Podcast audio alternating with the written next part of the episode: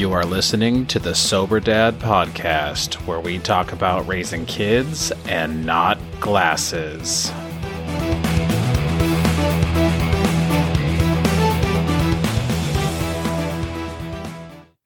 Hey, and welcome to Sober Dad podcast, episode 45. Today we have a sobriety related episode, and if you don't know, on Mondays we do sobriety, and on Wednesdays we do parenting. So if you don't know, now you know. And if you already know, now you know again. Today I got something a little different for you.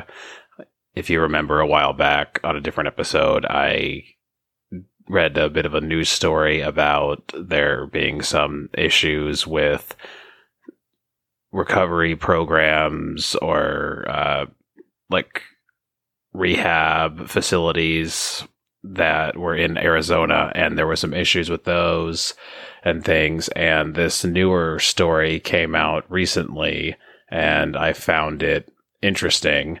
And I figured I would share that with you guys today and give my two cents on the matter.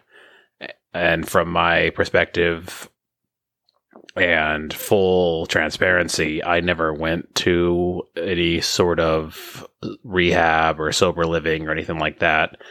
The position that I'm in and that my family is in, I just didn't see how that would be feasible. So when I decided to get sober, I told my wife that you know we're going to do it this way and if that does not work for whatever reason, then I promised her that I would go to some kind of rehab type program, like an inpatient program. And here we are, like seven months later, and not having that problem. So uh, I think it's safe to say that I will not be needing one of these. But like I said in the other episode, I caution anyone who's either struggling with sobriety or maybe helping get other people placed into these programs, be it a family member or if it's your job to get people in programs to definitely do your research before you select a place, go on a tour, go in there and make sure everything's on the up and up because apparently there's people in this world that take advantage of people that need help or in this case even force people into this program is what it sounds like to me. So without any further ado, I'm going to roll the clip and then I'll be right back. The state of Arizona is cracking down on an alleged Medicare fraud scheme taking advantage of vulnerable Native Americans. Governor Katie Hobbs announcing a new action to stop fraud and abuse just months after Fox 10's investigative series called Preying on a People. Fox 10 investigator Justin Lum joins us live from the Capitol tonight with the latest. Justin. And today, Christina, Governor Hobbs was backed by the state's attorney general, several indigenous leaders, and the director of AHCCCS, the agency responsible for paying out what the Office of the Inspector General calls significant increases in billing for outpatient behavioral health services to alleged criminal enterprises targeting Native Americans. Governor Katie Hobbs calling out more than 100 registered providers of Medicaid services. That we have credible reason to believe have defrauded the state's Medicaid program of hundreds of millions of dollars. The official warning months after the FBI announced its investigation into whether some sober living homes and group homes are involved in fraudulent billing practices. I believe the state of Arizona owes our tribal nations an apology. A scheme of human trafficking and healthcare fraud some indigenous leaders calling it white van syndrome, saying their people are enticed, picked up in vehicles, and allegedly left unsupervised in valley homes and neighborhoods to use alcohol and drugs. They're ODing, ODing from fentanyl, and um, I'll just quickly share my story. We were at a missing and murdered uh, indigenous um, MMIWP in December. My phone kept going off. And during the meeting, we were in for four hours, and I didn't recognize the number, and it was my niece. Um, she was calling because her sister was missing, and we got word that she might have deceased in a sober living home in Glendale. Um, it took us two days to find her because what they're also doing is taking them straight to the mortuary instead of the coroners. I asked Attorney General Chris Mayes if she will hold those responsible for people dying accountable. She says she will prosecute to the fullest extent of the law. If we have evidence where individuals, uh, individual operators of these facilities are negligent for people dying, we've also heard reports of rapes that have occurred inside these homes. This is tragic. The FBI told Fox 10 it's believed unlicensed facilities get kickback money from licensed homes that bill AHCCCS we have suspended payments to approximately 100 Medicaid providers based on credible allegations of fraud. Carmen Heredia, appointed by the governor as the director of the Arizona Healthcare Cost Containment System last December. AHCCCS also needs to be held accountable for allowing this to happen for the last three years. And Attorney General May says the AG's office has indicted more than 40 people, seized and recovered about $75 million over the last few years. AHCCCS is also doing an internal audit to really assess what, how much financial damage has been done. And there's also a fraud hotline for tips. For more information on that, head to fox10phoenix.com. Live at the state capitol, Justin Lum, Fox 10 News. So there you go. Pretty messed up, right? So, like I said before, the importance of doing your homework on these facilities, but they're not the only things out there trying to take advantage of vulnerable people. In the episode I did with my dad, when he first called looking into AA resources, the top number on Google is not, or the top search on Google is not even Alcoholics Anonymous. It takes them to some other website.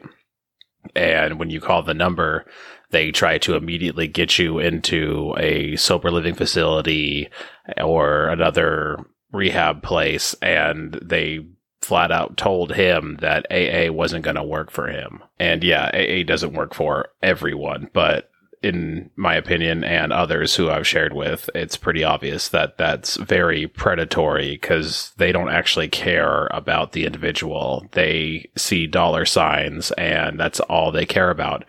And in this most extreme case, they were literally going out into the streets and shopping for people that they could take advantage of.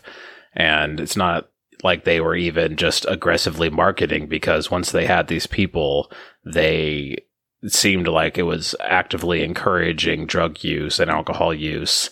So the people stay there longer because the longer you break the rules at a sober living and things like that, the longer they keep you. And the longer they keep you, the more money they make. So, in my opinion, everyone involved in this thing, especially uh, where people died, deserve the maximum punishment available.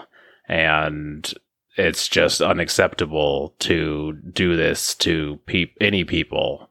I mean, the Native American thing doesn't really like I don't care about the race of the people.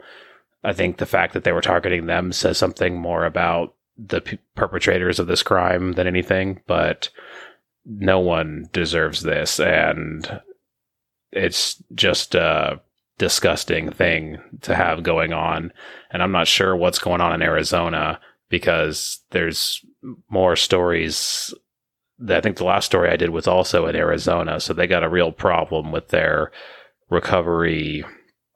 Uh, like I'm not going to say the recovery community, but with their sober living and rehab like community there, I guess you would think that more people there should be policing themselves because now I don't think anyone's going to be trusting any of these providers in Arizona, even if they are good ones, because of what happened. So I think that would incentivize all of these facilities to police themselves and each other to make sure that this doesn't happen because I would, my personal opinion, I would never suggest any of those facilities in Arizona to anyone.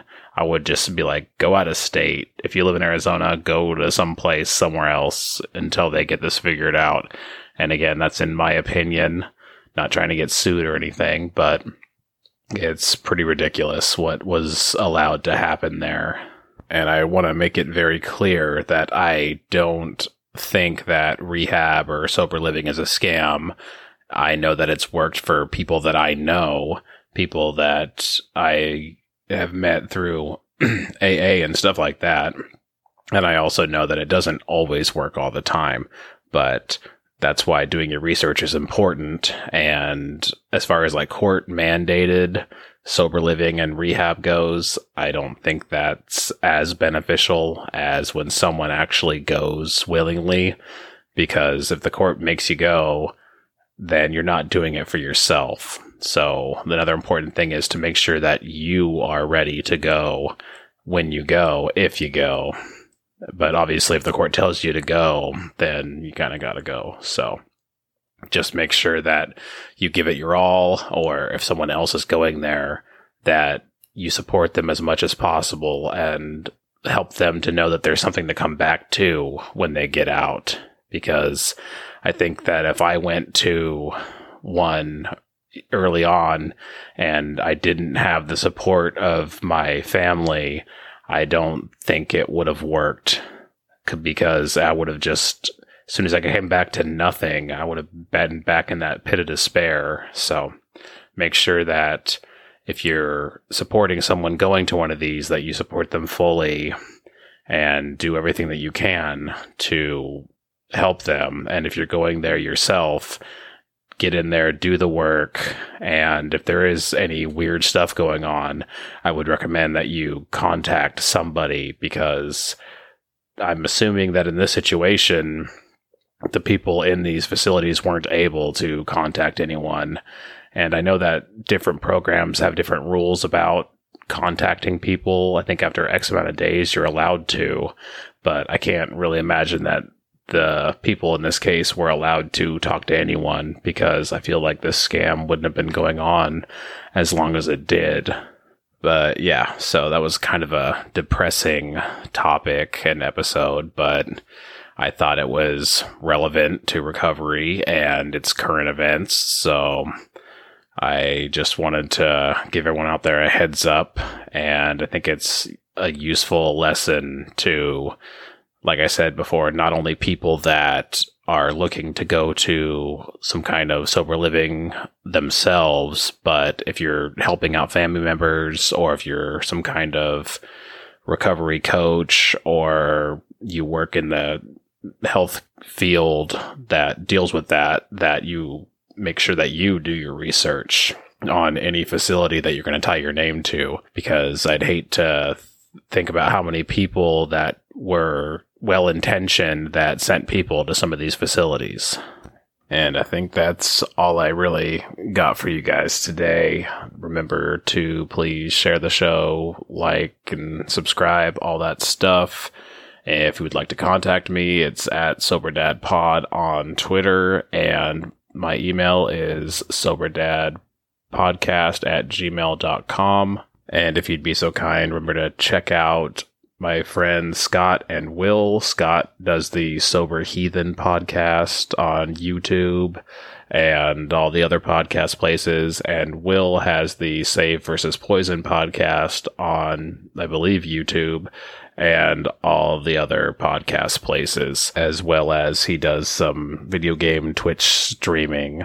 And that's Save versus Poison on Twitch. And with that, I'm Jon Skillman, and remember to raise your kids and not glasses.